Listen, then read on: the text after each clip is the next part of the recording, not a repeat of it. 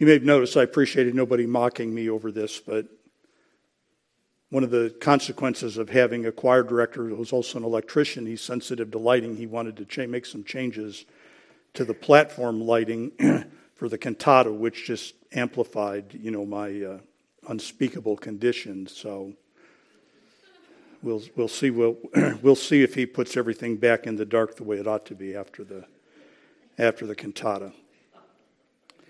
Uh, 1 Corinthians 4, and let's go ahead back to verse number 1 and read down to verse number 7 this evening. Let a man so account of us as of the ministers of Christ and stewards of the mysteries of God. Moreover, it is required in stewards that a man be found faithful. But with me it is a very small thing that I should be judged of you or of man's judgment. Yea, I judge not mine own self. For I know nothing by myself, yet am I not hereby justified, but he that judgeth me is the Lord. Therefore, judge nothing before the time until the Lord come, who both will bring to light the hidden things of darkness and will make manifest the counsels of the hearts, and then shall every man have praise of God. And these things, brethren, I have in a figure transferred to myself and to Apollos for your sakes that ye might learn in us not to think of men above that which is written, that no one of you be puffed up for one against another. For who maketh thee to differ from another, and what hast thou that thou didst not receive? Now, if thou didst receive it, why dost thou glory as if thou hadst not received it? And we will stop there this evening and let's pray. Father, Well, Father, this is very simple. Give to us the heart and spirit that you are desiring from us. When it comes to our thinking about other people who are in our lives, particularly those whom we believe to be of tremendous spiritual value to us. And give to us this grace, please, that we might think properly. And I pray for us in Jesus' name. Amen. Well, of course, again, in Paul is in what to us is chapter 4 is beginning the wind down of his introduction to the people. They have obviously written to him. He has started this church.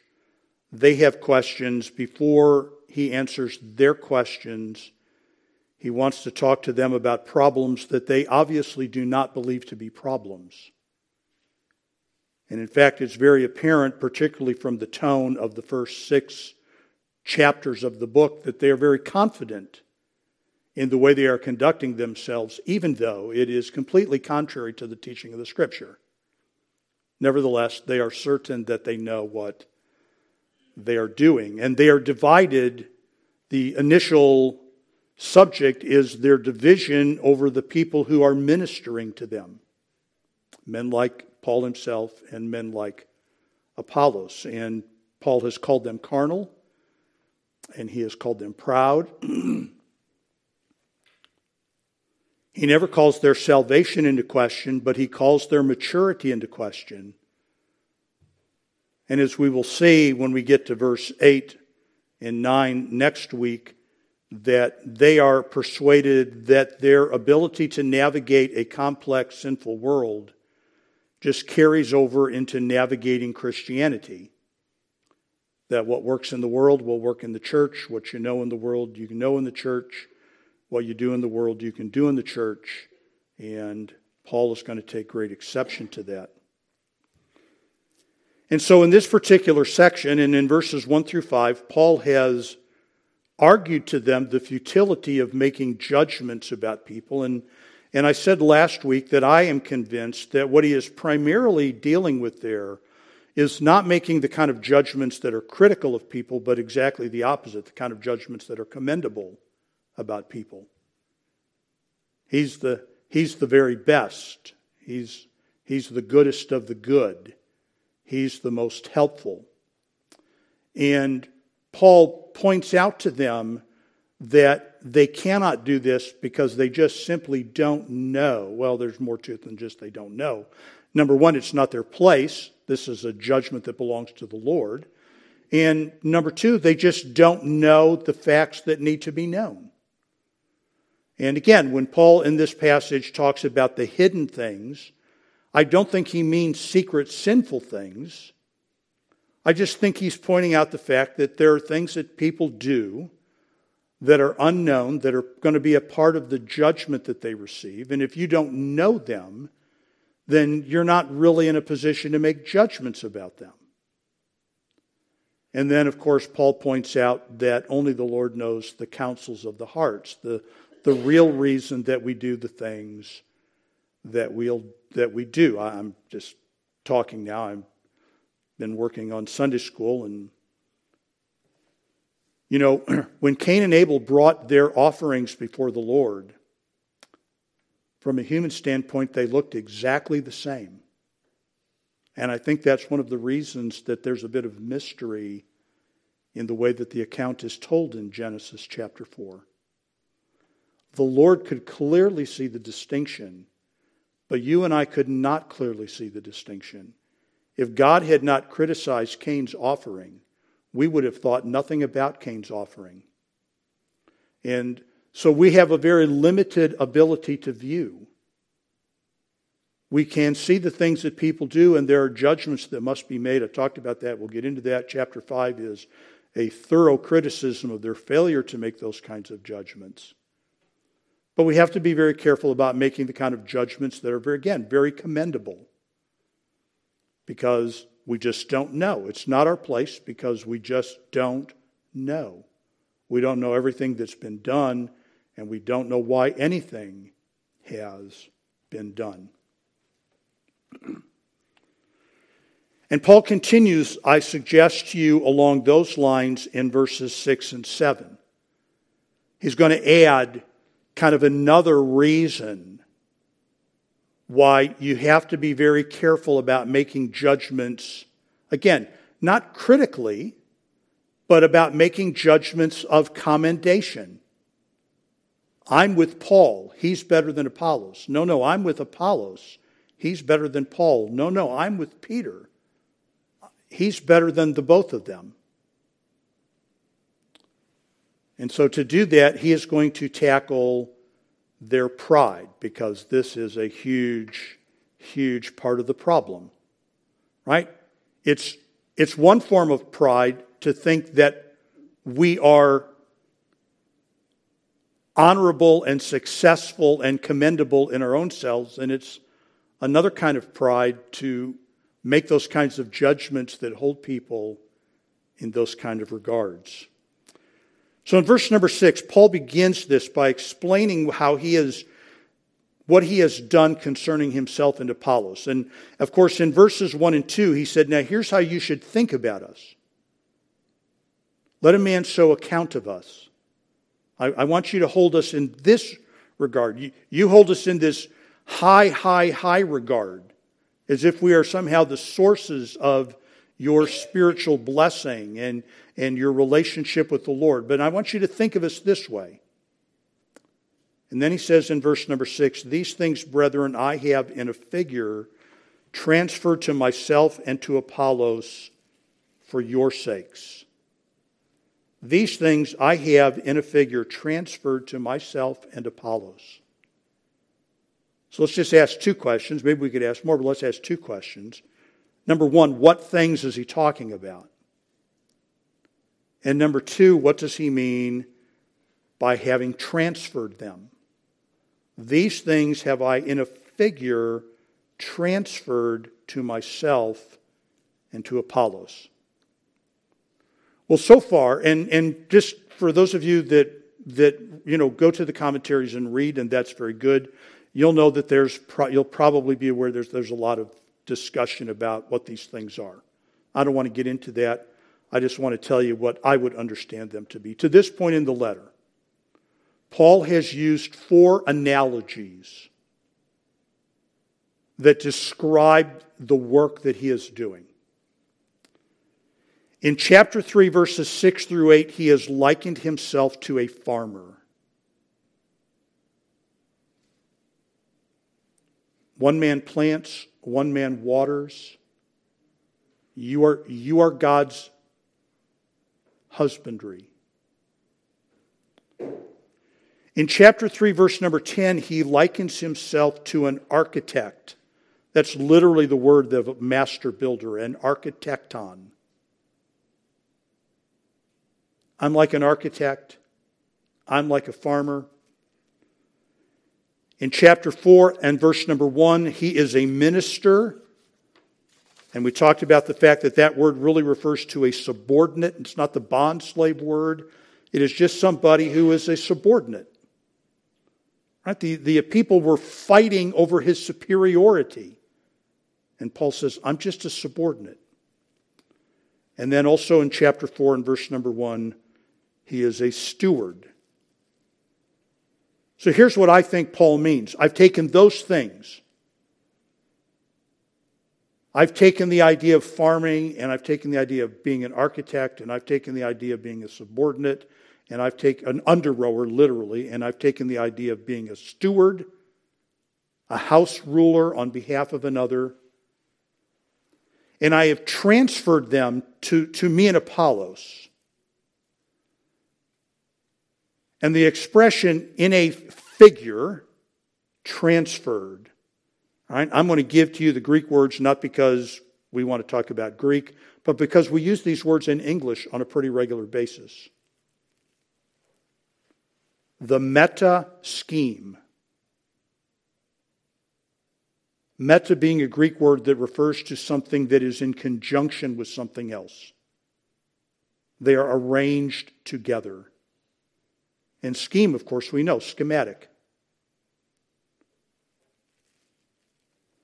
That word is used, Paul will use that word in 2 Corinthians 11, 13 through 15 about Satan. And in first or in Philippians 3:21, it is used of what Christ will do to us. He will change. He will write a new schematic of our vile bodies. so here's what Paul is doing. Right, this would be my understanding of the point that he's making. Paul has gone to very real life examples that any Corinthian would have understood. Everybody understood the world of farming Everybody understood at a simple level the world of architecture. Everybody understood in Paul's world what it was to be an under rower. Everybody understood what it was in Paul's world to be a steward. To be the main boss of the house, but not the homeowner. And Paul's point is that he and Apollos aren't any of those things. They're not really farmers. And they're not really architects. And they're not really rowing a boat. And they're not really managing a household. I've taken these things and I have, in a figure, transferred them to me and Apollos so that you can get an idea of what we do and how we function in the Lord's work. This is, I think, what he's saying. We're like that. We're not that, but we're like that. Farmers do farm work. But you know, even in our suburban world, folks, we all understand this. Farmers work the farm, but they don't make the crops grow. The success for farming lies outside of their ability. Architects build, but the buildings are more important than the architects. Under rowers labor as subordinates. What they do matters, but they're not in charge. And neither are stewards.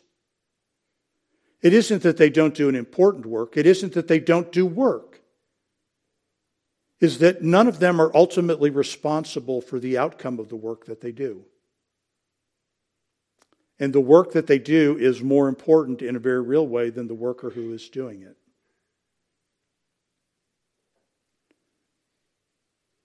And Paul then explains to them in verse number six why he has done this.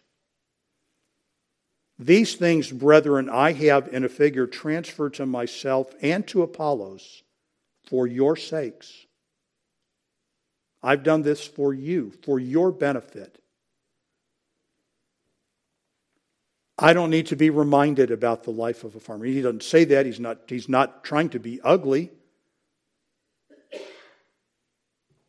But Paul will point out to them a little bit later in the chapter, verse number 14, I think it is. I don't write these things to shame you, but to admonish you. I'm trying to get at your mind, is the point that he's making. I'm trying to get you to comprehend the arguments that I am making. In our world, we would say you need to buy into the vision. Right? When a coach comes to a team and articulates how he wants the program to go, he is looking for players who will buy into that vision. This is what Paul is trying to do with the Corinthians not berate them, not humiliate them, not intimidate them, but to train them. You need to think about this the right way. So I have done this for your sake. Let's go back to verse number six. These things, brethren, excuse me, I have in a figure transferred to myself and to Apollos for your sakes, so that, because that is the meaning of the word that, so that ye might learn in us not to think of men above that which is written, that no one of you be puffed up for one against another. So I've talked to you like I'm a farmer and a builder and a manager and a rower. So that you can look at me in Apollos and learn a lesson. Now let's remember something, folks. we do not lionize people or idolize people really for their sake. We lionize people and idolize people for our own sake.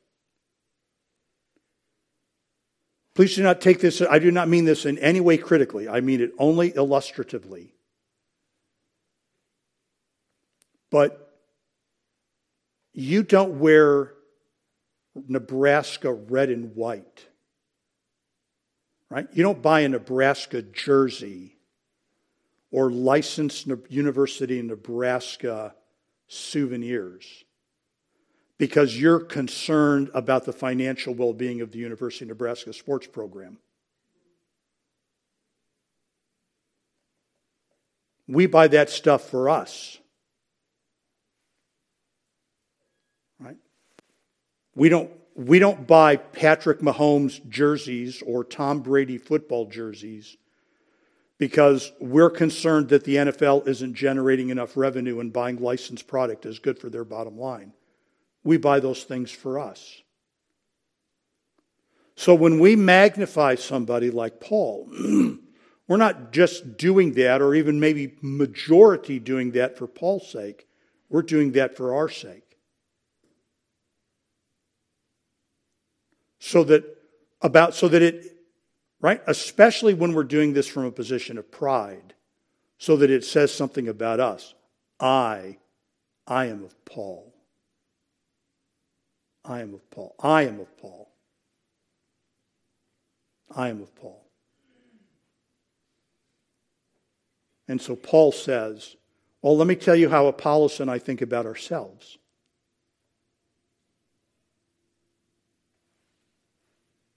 So you shouldn't think of us and you shouldn't think of each other in the wrong way. You should think of us, you should think of each other the way we think about ourselves. And as the Lord is always inclined to do, right? He has a scripture for this, verse number six. These things, brethren, I have in a figure transferred to myself and to Apollos for your sakes, that ye might learn in us not to think above of men above that which is written, that no one of you, I'm sorry, that you might learn in us not to think of men above that which is written. Above that which is written. Well, let me just take you back. You can turn back, and I won't take us back into the Old Testament. But let me just, just go back to 1 Corinthians chapter 1, if you will. And Paul writes to them in 1 Corinthians 1.19, For it is written, I will destroy the wisdom of the wise and will bring nothing bring to nothing the understanding of the prudent. Or 1 Corinthians 1:31, that according as it is written, he that glorieth let him glory in the Lord. Or 1 Corinthians 2 9, but as it is written, eye hath not seen, nor ear heard, neither have entered into the heart of man the things which God hath prepared for them that love him, but God hath revealed them to us by his Spirit. For the Spirit searches all things, yea, the deep things of God. In 1 Corinthians 3:19, for the wisdom of this world is foolishness with God, for it is written, he taketh the wise in their own craftiness. Now, again, I'm going to go back through all the Old Testament references. You probably have a note in your Bible. But do you notice the common denominator of every one of those Old Testament quotes? Every one of them is directed at our pride. Every one of them strips us of that which is most precious to us our pride. I will destroy the wisdom. Eyes don't see, ears don't hear, hearts don't even think about the things I have for you. But I will tell them to you through my Spirit.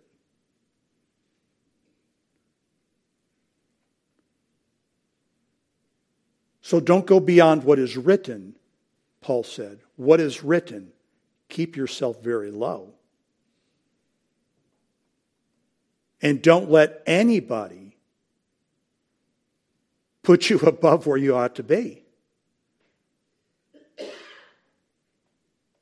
Don't think of yourself that way and don't begin to think of yourself that way because other people begin to talk about you that way. This is what Paul is saying to the Corinthians. The Bible, folks, is a book. God puts us in our place. He is loving, He is kind, and I think we all understand that of all the many sins that He hates and calls an abomination, pride is one of those. And for us to think that ministry is something that we can manage and that some human being can somehow be the source of spiritual blessing and some latest gimmick or technique that has been developed and discovered by the world and all of the worldly wise religious pundits, and now we're off to the next new thing.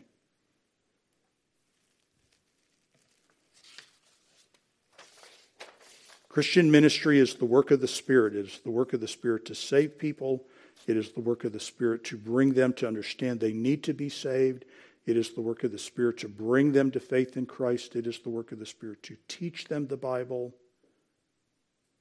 And it is to the glory of God when that happens.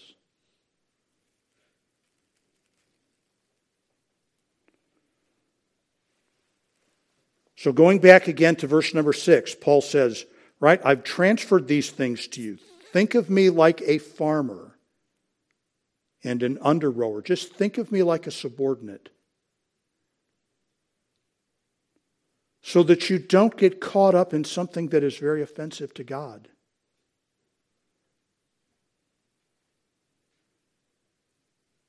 so that you don't think above that which is written, you're not in a fight with the Bible, and that none of you be puffed up for one against the other. And the word puffed up is just that it is inflated. They're like balloons. They may look big, but balloons are not really big. There's not really any substance to them, they're just filled with air. And this is something that Paul uses. This is an expression that he uses 1 Corinthians 4 18 and 19, he will come back to this. 1 Corinthians 5 2, 1 Corinthians 8 1, 1 Corinthians 13 4.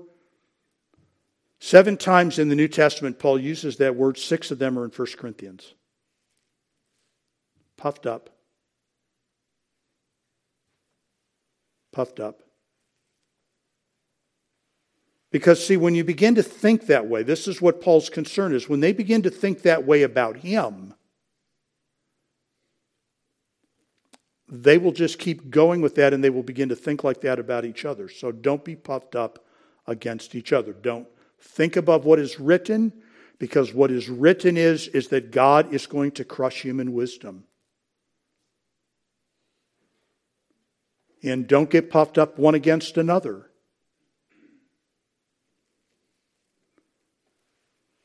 And that brings us then into verse number 7 right, in which Paul is continuing on in the same line of thinking.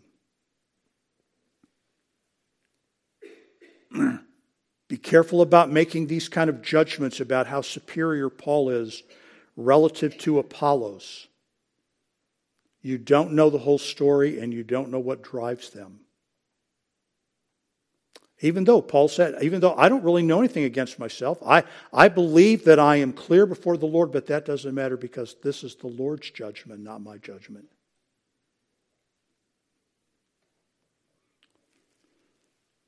And in verse number seven, Paul poses to them then three questions. Right? How do we how do we deal with this practically?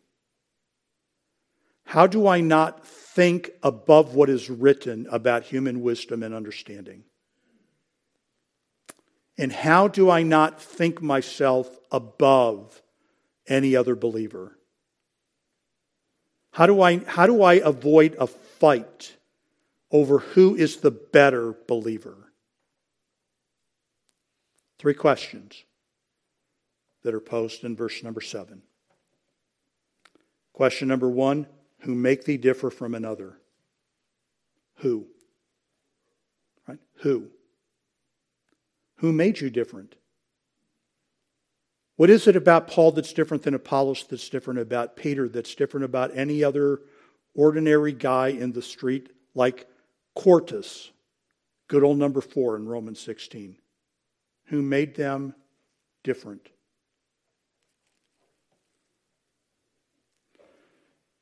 We might just ask the question why are we we? Right? Eight billion people in the world now.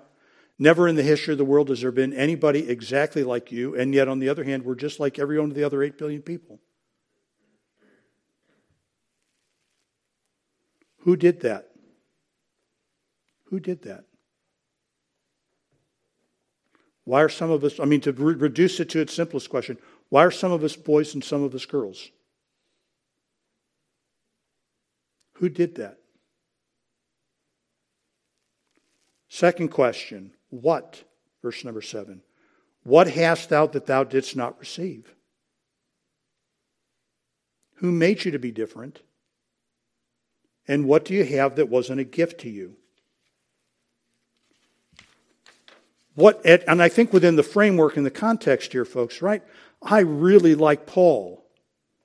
And again, I, this is not, Paul is a great blessing to me. This is, Paul is better than Apollos, and I'm of him, and look at me because I'm of him, and you're only of Apollos, and Apollos isn't as much, and so you're not as much.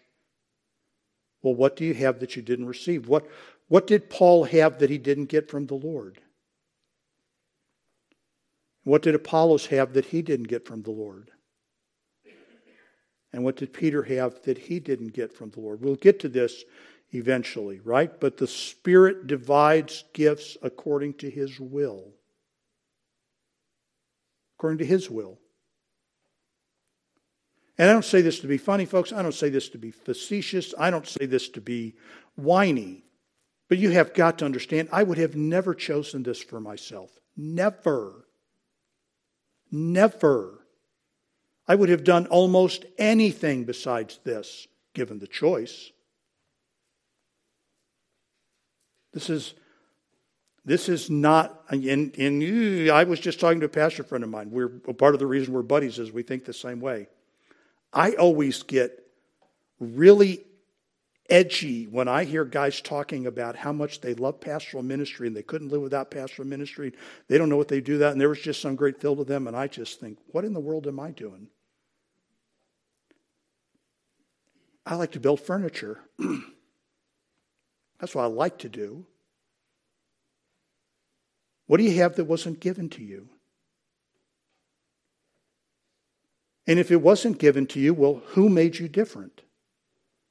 These are the questions that Paul is posing to the Corinthians that, of course, are being posed to us. And that brings me to the third and the final question For who maketh thee to differ from another? What hast thou that thou didst not receive? Now, if thou didst receive it, why dost thou glory? And I think you know that the, that the word glory there means to boast, to brag, as if thou hadst not received it. Why would you brag about a gift? Why would you brag about something that isn't yours, that's not your possession, that was given to you as a stewardship? Why would you boast about that?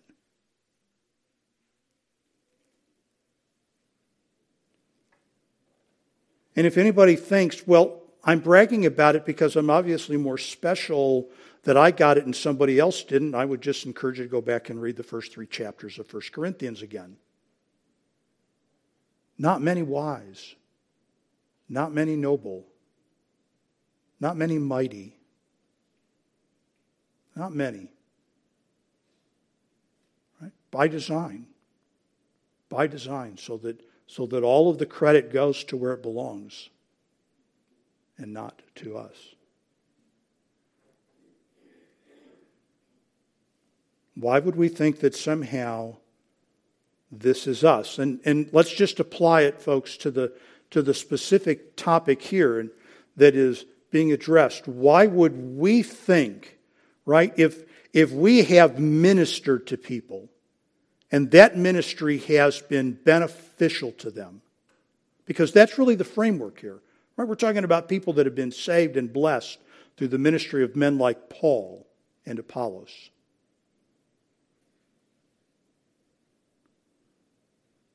Why would you brag about that success since it's not really your success? That's the question Paul's asking. I mean, I think this should be asked to, to, very, to a, a large number of fundamental Baptist pastors. Why do you brag about how many people you've led to the Lord when you're not really responsible for any of them getting saved? The Lord saved them.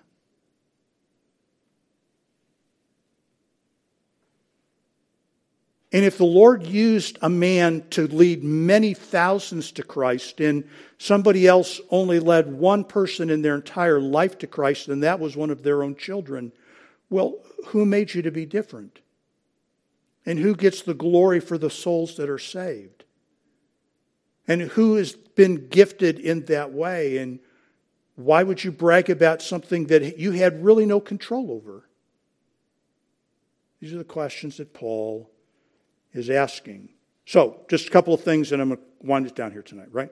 So, so here is, folks, in these, ver- in these two verses, verses 6 and 7, right? Here is true humility. True humility. We're not talking about self deprecation. That's not true. I mean, that might be true humility, but that's not the definition of true humility. Paul is not going to stand up anywhere and go, you know, I just I just sat in my tent and God saved people. In fact, Paul will make the exact opposite argument. The grace of God came upon me and I labored in that grace. And I traveled and I preached and I worked. But the Lord was the real worker. True humility, not self deprecation not failing to labor, but laboring in the knowledge that he is laboring for the Lord who is worthy of all the credit. This is true humility. Not, oh shucks, I can't do that, but I can do that because God has gifted me to do that, and for that reason, I had better do that. I had better do what God has gifted me or enabled me to do. So there's the first insight or observation insight into true humanity true humility. Secondly, let us not forget what is genuinely at stake here, and it's not human reputation, it's God's reputation. To give credit to a man, any man, the best of men, for something that really God has done is to take that credit away from God. And that's, that's the great offense. So we're going to stop there, and we will continue on, Lord willing, next